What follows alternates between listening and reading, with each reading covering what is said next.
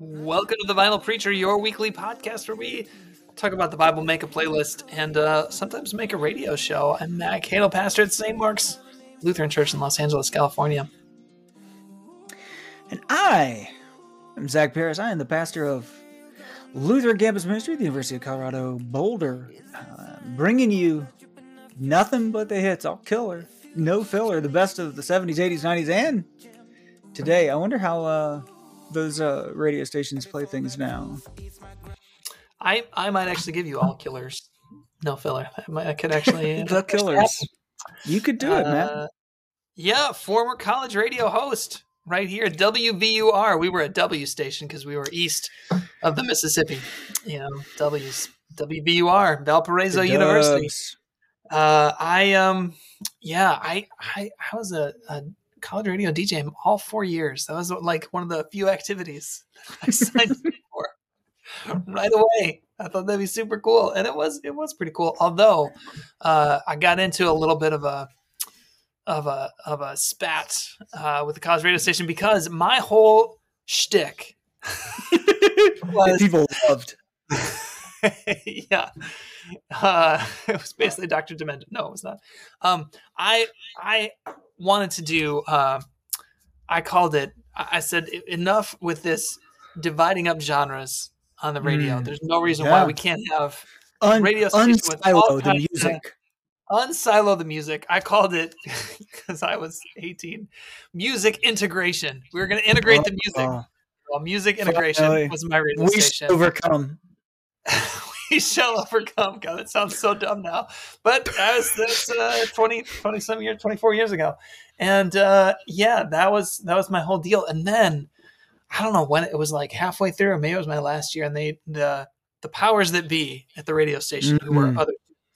Uh, I'm picturing the the greasy radio, like the the record producer from uh, Wayne's World, Rob Lowe, I yeah. believe. Mm-hmm. Sure, yeah, something like that. yeah, they just the word came down from on high. Uh, no more could you do a variety show. Pick a genre.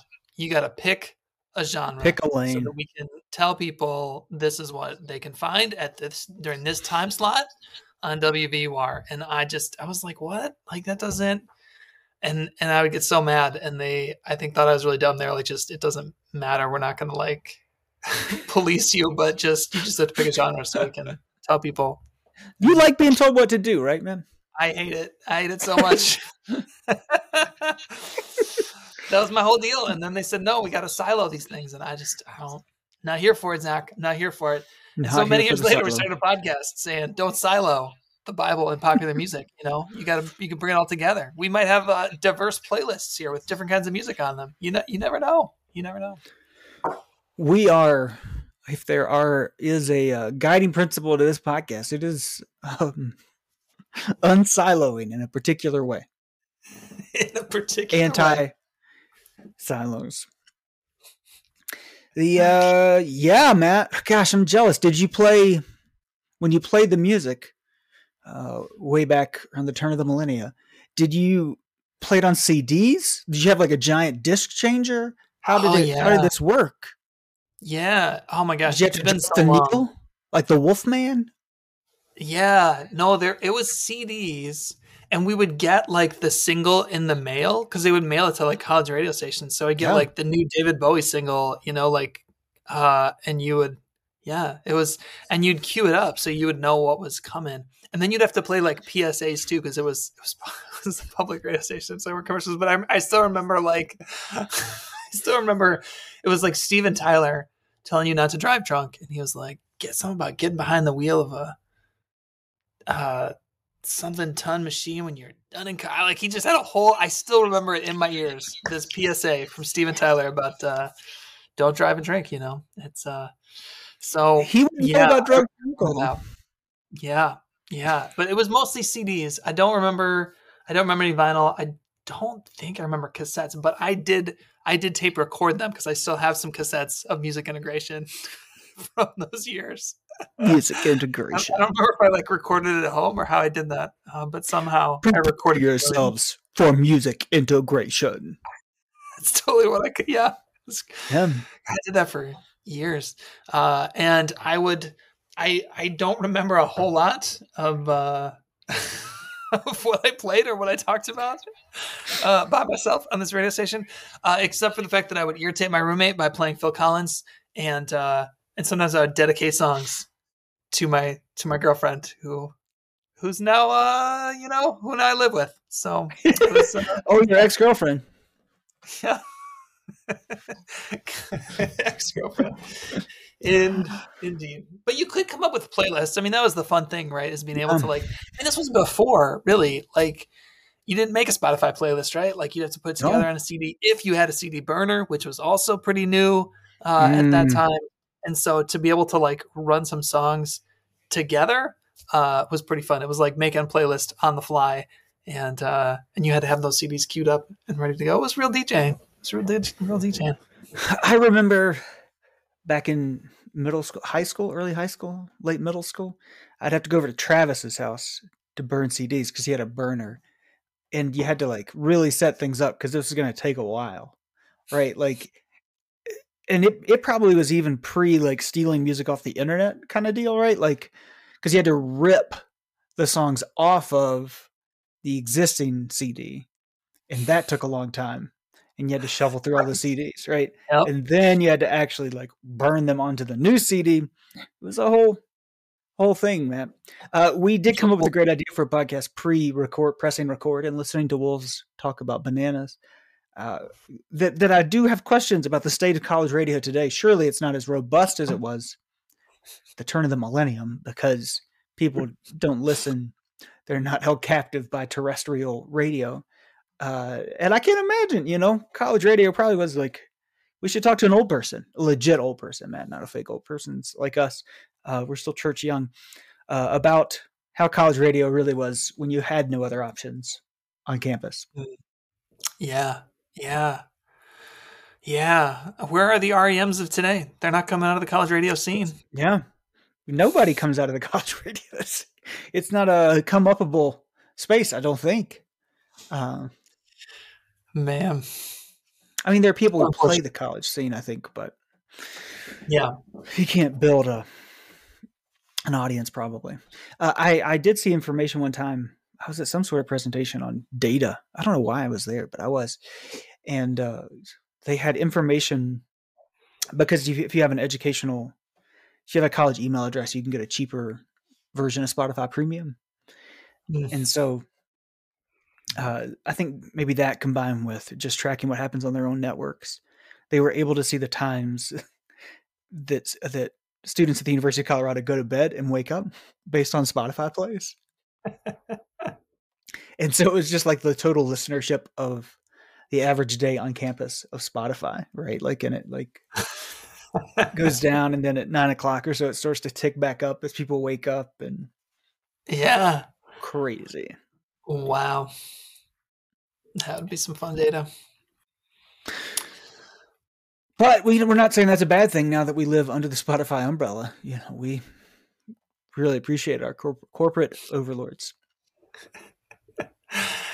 Indeed. Thank you, Spotify. Well, uh, we we're in Lent. It's are we halfway through Lent three? We're halfway there. Meet me halfway. Talk about the texts. Lent year A, uh, three three A. Bobby Sailor had a fun uh, meme this week today about Lent that uh, that we that Lent. It's like Lent uh, because not all the ex because the extroverts don't get all the holidays. I think it's the, that's good. That's good. That's good. That's good. We are uh, in your case, Matt, just floating along here through the season of Lent.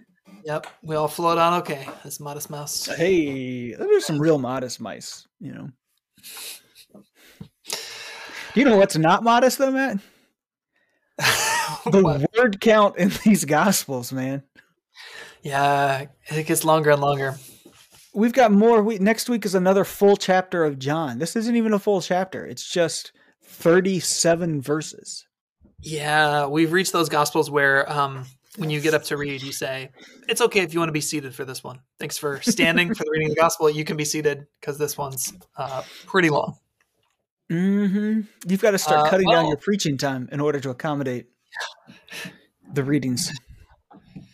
It's true. Hard it would be hard to cut it down a whole lot more, but uh, I could I could do it. I could do it. Uh, uh, well, here we go. We got. Uh, we're gonna start though. We gotta start with Exodus. We're we're back in the Old Testament. Good passage here from Exodus. Exodus chapter seventeen, which begins from the wilderness of sin. It's fantastic opening. Classic place. From the wilderness of sin, the whole congregation of the Israelites three stars. yeah, journeyed by stages as the Lord commanded. I uh, I got a VRBO out in the wilderness of sin the other day. It was wilderness. not awesome. Yeah. They uh, camped at Rephidim, but there was no water for the people to drink. The people quarreled with Moses. You went to the wilderness of sin, guys. What did you think was going to happen? the people quarreled with Moses and said, Give us water to drink. Moses said to them, Why do you quarrel with me? Why do you test the Lord? But the people thirsted there for water. And the people complained against Moses, and they said, Why did you bring us out of Egypt to kill us and our children and livestock with thirst? So Moses cried out to the Lord, What shall I do with this people? They're almost ready to stone me. The Lord said to Moses, Go on ahead of the people, take some of the elders of Israel with you, take in your hand the staff with which you struck the Nile, and go. I will be standing there in front of you on the rock at Horeb. Strike the rock, and water will come out of it, so that the people may drink. Moses did so in the sight of the elders of Israel. And he called the place Massa and Meribah, which I believe means quarrel and test, something like that, mm. because the Israelites quarreled and tested the Lord, saying, Is the Lord among us or not? Word of God, word of life. What a reading. What, what, you know, it, it's helpful from time to time to take a step back and question some assumptions, right? We typically are like, you know, the people of Israel with when they're out there in the wilderness with Moses, they're so hard headed, like just always getting fussy. Um, you led them into yeah. the wilderness of sin where there was no water, and you're like, Yahweh, what are we gonna these people? Like they're just unreasonable. Um uh, you need water to to live. I think they may have a point here that uh thirsting to death might be the time where you question the wisdom of the endeavor you're on. Yeah. Yeah. Yeah. Uh yeah, it seems seems like a reasonable response.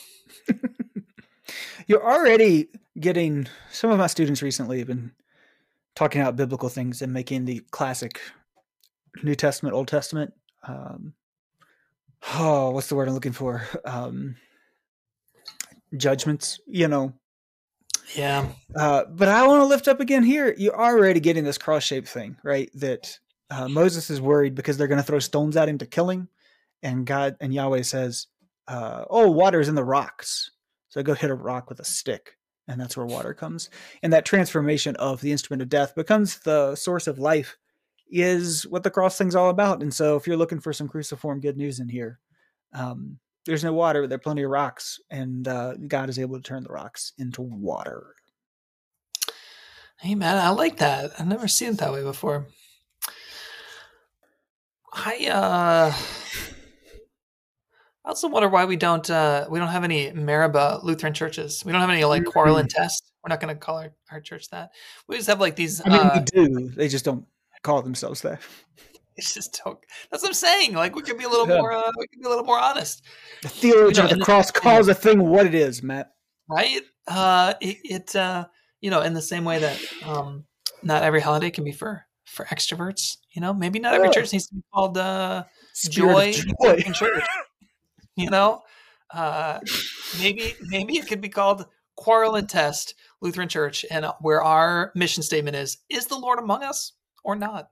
And every Sunday we just wrestle with that question. I mean, it'd be a great question, wouldn't it? Is the Lord among us or not? It's scriptural. It's right here.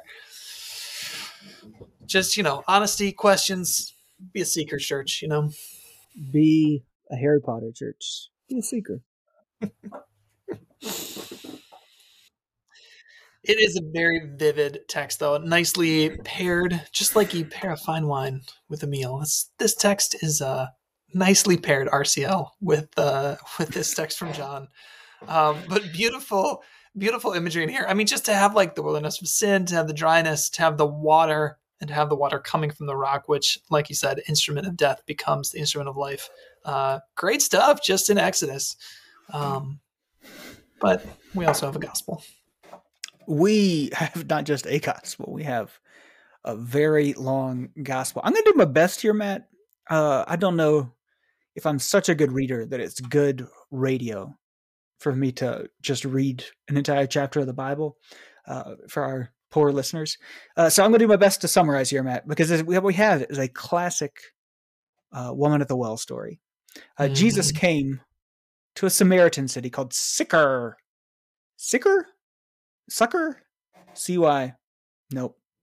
S Y. Just do it. Tell, I always tell the readers pick a pronunciation and say it confidently. It'll be fine. The important thing is that it's in Samaria, Matt. Mm-hmm. Uh, and Jesus, prior to this, had been down in Judea and had really gotten the people going. Is it like the city of good neighbors? Is that it's the city of good neighbors? Really good That's what everybody said about them, right? They had word on the street was the Samaritans are great; they'll take great care of you. Um, I'm just kidding. I'm being facetious. That's not true. Uh, in fact, the Samaritans are thought because they're Jewish, but they're not thought to be clean. And it all goes back to my favorite thing, Matt. It goes back to the 8th century BCE.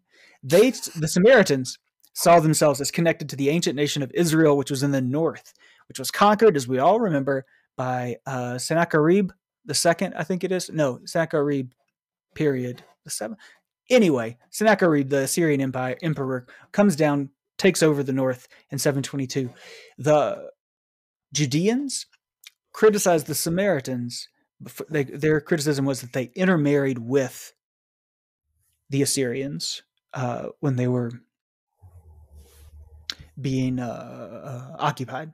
And so, thus, all the generations since then are unclean. And because of the deep connection between the land and people, even the land of Samaria, the water of Samaria, could be considered unclean. Trouble for Jesus. He's been down in Judea. He's really stirred the people up. Uh, in the words of uh, Blades of Glory, he's really got the people going. Uh, and that's not a good thing to be a peasant uh, who's really got the people going in a religious manner, where the religious authorities have all the power. And so he runs away. He does the Monty Python thing. He bravely runs away to Galilee, which is, you know, that's a classic Jesus pattern. He stirs things up in Jerusalem. When things get too hot, he goes out and kind of hides in uh, Galilee, and then he comes back and does that kind of thing.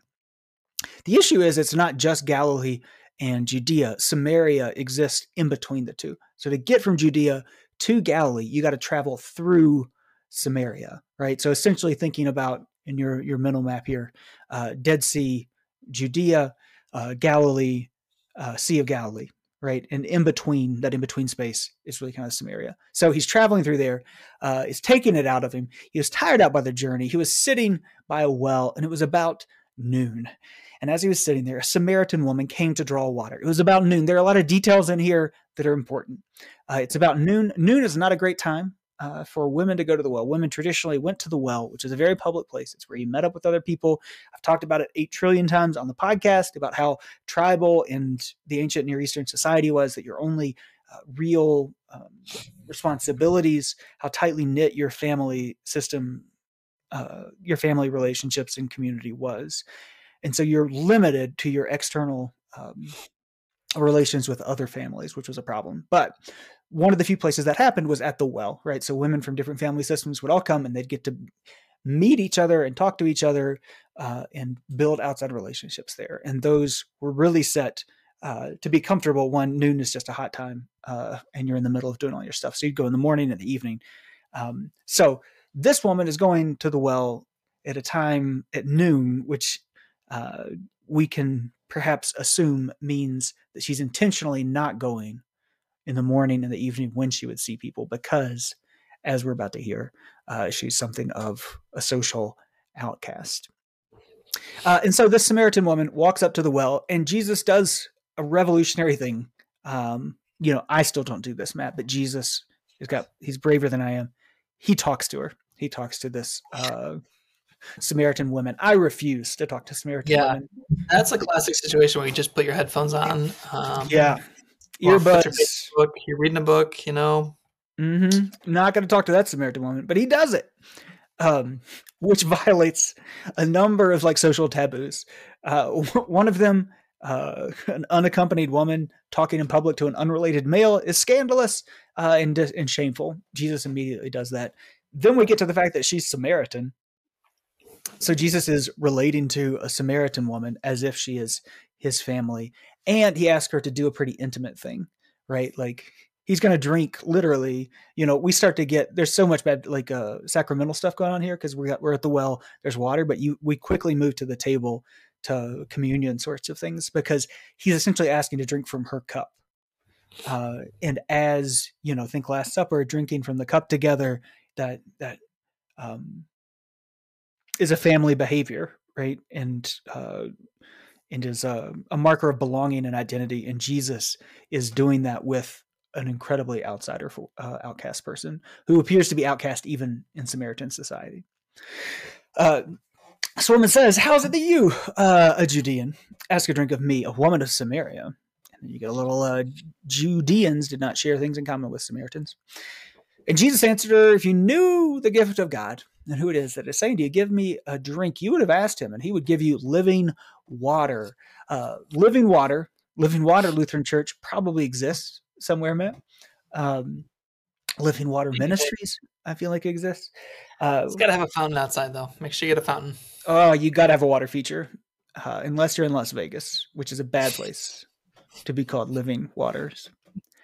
Lutheran Church. Um, and so, on one hand, as it's going to be made evident here, it's a metaphor, but living water is a real thing as well, because ancient people had to be careful about water, the water they drank uh, because if you remember from Oregon Trail, dysentery is bad. Uh, and drinking uh, from non-living water, which to them meant it, it meant like flowing, moving water. So so there's one level to that description that is like, oh, the water's alive because it's moving and flowing, right? The second one is water that moves is less likely to have real bad stuff in it. Like still sitting water is not a good idea to drink, right? So there's a way in which, right, you can understand that phrase "living water" as you drink that water if you want to stay alive.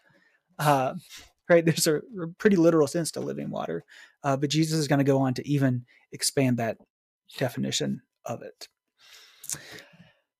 Where do you get that living water? The woman says to him, uh, "Because you have no bucket. This well is deep. Uh, are you greater than Jacob, who gave us the well?" We're not going to talk about that. Um, and Jesus says, Everyone who drinks of this water will be thirsty again, but those who drink of the water that I will give them will never be thirsty.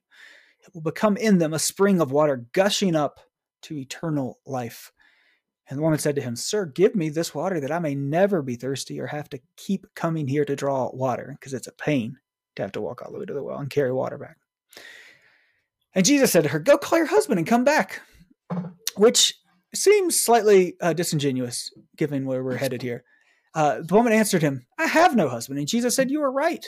For you have had five husbands, and the one you have now is not your husband. What you have said is true. And the woman said to him, Sir, I see that you are a prophet. We got a trigger word, a John trigger word. I see that you are a prophet. Seeing is how people come to believe, to belong, to uh, belong in, to believe in, to abide in Jesus. That's how it works. Mm-hmm. And she, she, here we got, we got a clue here. Light bulb goes off. I see that you are a prophet. Our ancestors worshipped on this mountain, but you said the place where people must worship is in Jerusalem. This is a classic north south divide in the ancient Near East in the time of Jesus. Judeans, because they had Jerusalem, perhaps, uh, thought that worship at the temple in Jerusalem was most important. Northern people thought you could worship uh, on the mountain up there in the north uh, was the place to be. So, point of contention. Jesus said to her, Woman, which again, if I'm forced to talk to a Samaritan woman, I usually call out. First, I go old crone, um, but then if that doesn't work, I say woman. Believe me, the hour is coming when you won't worship here on the mountain, and on this mountain, or in Jerusalem.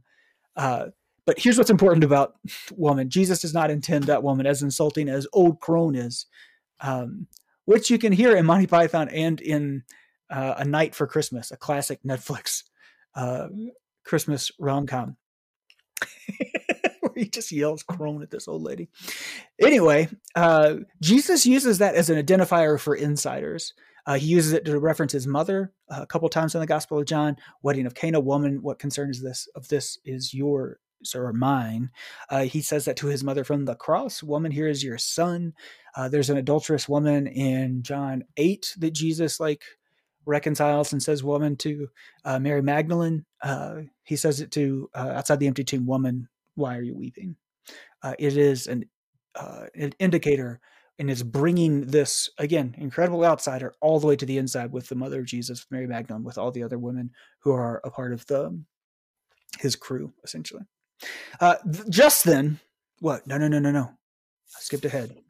you're not going to worship here. You're not going to worship in Jerusalem um, uh, when the hour is coming where the true worshipers will worship the Father in truth and spirit. Uh, God is spirit, and those who worship Him must worship in spirit and truth. So there's a little John language for you. Uh, and the woman said to him, I know that the Messiah is coming, and when he comes, he will proclaim all things to us. And Jesus said to her, the first of the I am statements. So if you're really into the I am stuff, I am He, the one who is speaking to you. But just then, the disciples came and they were astonished that he was speaking with a woman. So we're getting a little testimony here that what Jesus is doing is outrageous, even to Jesus group insiders. Uh, but no one said, "What do you want? What do you want?" or "Why are you speaking with her?" They wouldn't talk to him about her because they wouldn't have insider conversation in the presence of an outsider. Because to them, she is definitively an outsider. Uh, but then the woman just left her water jar and walked into the city and said to the people, Come and see a man who told me everything I have ever done. Uh, he cannot be the Messiah, can he? And they left the city and were on their way to him. Uh, then a slight tangent, keeping the water thing going. We moved to food. The disciples urged him, Rabbi, eat something. Teacher, eat something. We've been on this journey. We got places to go. We can't hang out here with these dirty, dirty Samaritans. Uh, he said to them, I've got secret snacks that you don't know about. I have food to eat that you do not know about. That's the more literal translation. Uh, so the disciples said to one another, Surely no one has brought him something to eat. And Jesus said to them, My food is to do the will of him who sent me and to complete his work. Do you not, uh, do you not say four months more, then comes the harvest? But I tell you, look around you and see how the fields are ripe for harvesting. The reaper, here comes the reaper, put it on the playlist, uh, is already receiving wages. Dang, reaper already getting paid, gathering fruit for eternal life, so that sower and reaper may rejoice together, bringing together these disparate parts of the agricultural economy for joy in unity. For here the saying holds true one sows and another reaps. I sent you to reap for that which you did not labor. Others have labored, and you have entered into their labor. And many Samaritans from that city believed in him because of the woman's testimony. And he told me everything that I have done. And so when the Samaritans came down, they asked him to stay with them, and he stayed there two days because that's all you get. You ask, I'll stay for two days, but then I'm going to get moving. Two days. I'll make one exception if you're the Grim Reaper, and I'll stay three days, but then got to get going. And many more believed because of his word. They said to the woman, It is no longer because of what you said that we believe, but we have heard for ourselves, and we know this is truly the Savior of the world. This is the good news of Jesus, man. Praise to you, O Christ. The good and never good ending news. good news of Jesus. There's a lot in there. The other thing I'd add, Matt, uh, is it's implied in that last paragraph about the Samaritans believing the woman. Uh, this woman is really has been radicalized by this encounter with Jesus. Um, it's interesting here that the woman is not like rest- we don't know that the woman is restored to the community because she goes into town and just violates the hell out of all the norms, right? She goes and ta- uh, presumably she goes to the well, like a public place, talks to men as an unaccompanied uh, woman in a public space, which is a violation of things, and she tells them about her sex life, right? like I got it. He knew that I've been sleep that uh, about all these things I did in my sex life, uh, and so like she's just like has no regard anymore for uh, you know social norms and taboos. Yeah. Yeah. Yeah. Social norms and taboos all over this. More than a board game. Yeah.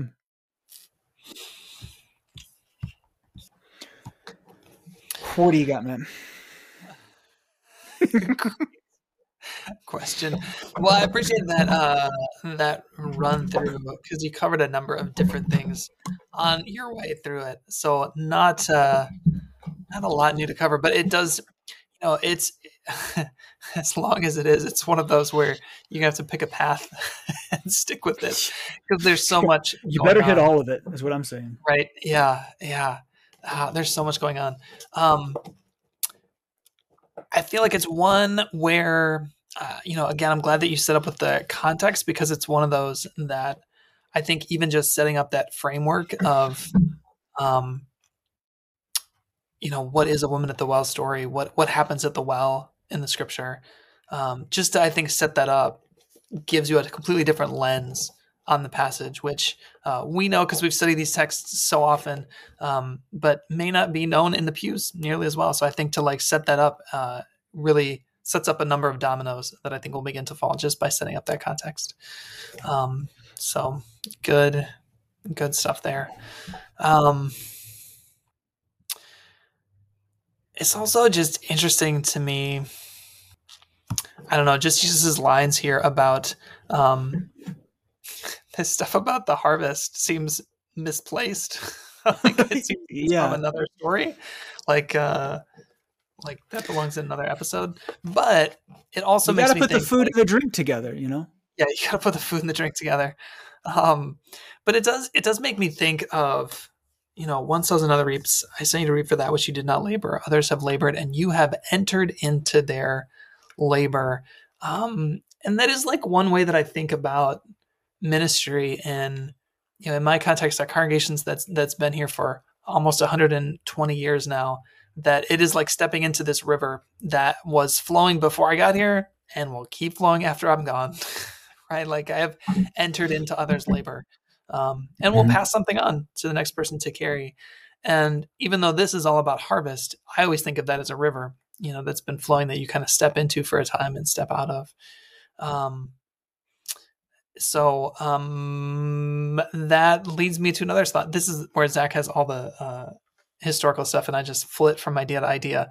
But it makes me think of, you know, that idea of water that's moving, the living water, water that's on the move.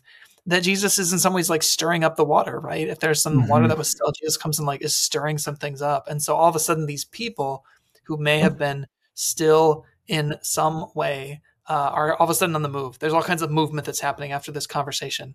Um, movement from here to there.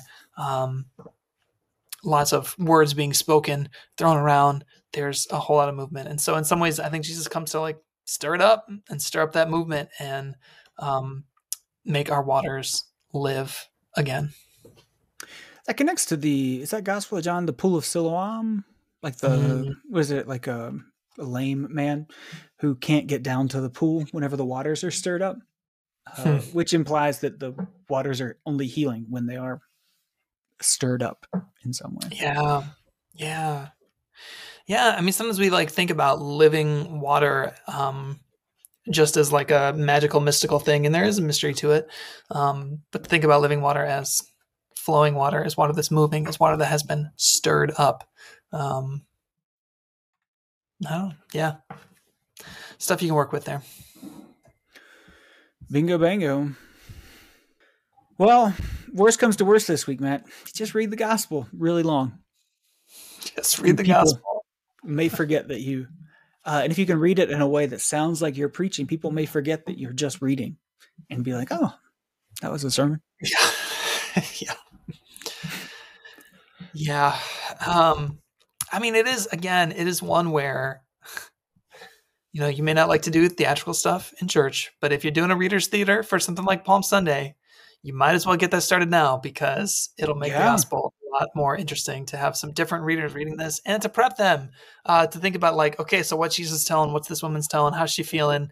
It's a great opportunity. I did a little bit in confirmation class last week um, on the Nicodemus story, and I thought I should just do this in church. Like this would be way more fun with like a huge large group of people and to really kind of walk through them and you could just do some bible study i think thinking through each of these characters and what their context is and how they're feeling and where they're coming from and then have people read it um, it may bring it to life a little bit more than everybody sit down while we read this really really long long passage indeed Well, what are we listening to? Matt, I got some good ones. You're going to want to click over uh, later this week and uh, be sure to listen to the bonus episode. You hear the full cuts as long as you got Spotify Premium of the, all the songs you're going to hear on the playlist and maybe a couple extra bonus tracks. And you'll get to hear Matt uh, doing his college DJ thing. Uh, I'm putting a couple water songs on. I'm start us off with uh, Adele's Water Under the Bridge, which is a jam. It's good, you know? Uh, and there are a lot of connections here. Pre chorus. You ready for the pre chorus? It's so cold out here in your wilderness. I think she means wilderness of sin. Uh, and uh, if you're going to let me down, let me down gently. Don't pretend that you don't want me. Our love ain't water under the bridge.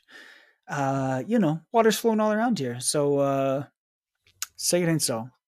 Our love is not living water. I don't know. You can work on it. It'll get there. Uh, we'll keep it moving, Matt, with uh, a classic, classic 90s track uh, from a little group put together by uh, oh gosh, who's in TLC, Matt? Can we do a do a quick survey? We got Chili, mm. obviously. Uh, Lisa Left Eye. Lisa Lopez. Left Eye. And T-Boz. T-Boz, Lisa Left Eye. That's what I always called them. Uh, some people like acronyms. I like. I want to make sure everybody knows exactly what I'm talking about. T-Boz, Lisa Left Eye Lopez, Chili uh, had a great track called Waterfalls. Uh, don't go chasing them, Matt. Living water. It's hard discernment discerning what is living water, right? Like we can say, you know, this stagnant pool of pond scum clearly is not living water.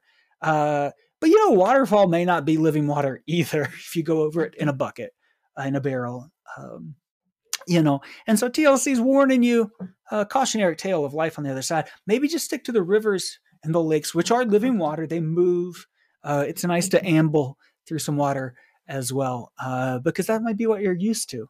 Uh, so let's stick to the rivers and the lakes that you're used to. And then with this woman at the well, so radicalized, Matt, I got to go to the radicalized woman anthem that I uh, love off of incredible album that did not win awards that should have. Uh, off of Fetch the Bolt Cutters, it's Fiona Apple's Under the Table, which is incredible. It has the recurring uh, phrase, kick me under the table all you want. I won't shut up. Uh, and so I can hear the woman at the well kicking, uh, getting kicked by the disciples under the table with their uh, meeting at the well there. Uh, but she won't shut up. I would like to disagree, but begging disagrees with me. So, a couple good songs uh, for you to listen to this week at the well. On your way to or from the well. Good stuff. Uh, tour from the well, tour from the deeper well. I'm gonna put on by the Wailin' Jennys. Mm. Um, song I'd forgotten about, and it's uh really good. It fits this text really well. You should do it on Sunday. Uh, deeper well by the Wailin' Jennys. Um, a song that my kids love a lot. My daughter knows all the words to. Uh, Antihero by Taylor Swift. Uh, thinking about this woman at the well and all the things that she may have been called uh, or things people may have thought of her, she uh, could definitely shout this at the top of her lungs at a Taylor Swift concert. If she could get tickets. If she could get tickets. That's, the key. That's the key. And then uh, finally, uh, a song that uh, might be a little adult, uh, little little rated, you know, uh, I don't know. I don't know. But uh, Lizzo. I mean, this reading's kind of adult, right, man? That's what I'm saying. That's why I'm putting it on here. Yeah. Uh, okay. Uh, that's really the connection. Uh, Lizzo's Water Me, which means exactly what you think it means. Uh, and that's why it's on a playlist for this reading. Uh, it's a good fit. So listen to it and read this reading. Don't forget to check out this week's TVPFM, which sounds like it's going to be fairly explicit, adult only. I'm also going to play on the on the TVP bonus episode this week uh, some some waterfall covers because there are a lot of them. They're really good. Yeah. It's a classic song. And one of them is on that uh, uh, Georgia Georgia Blue EP, Matt, that you gave to me, which remains an excellent conversation piece at dinner parties. Uh, really? Yeah. Last time I had a our New Year's uh, soiree, somebody was uh, asked if they could take a picture of it so that they could find it. Yeah. And, uh, you know. So wanted to no, you can only else. get that on Record Store Day, uh, 2021. That's mm-hmm. And it's so pretty. It's blue. It's lovely. Nice. Well, it's been real. Real vinyl.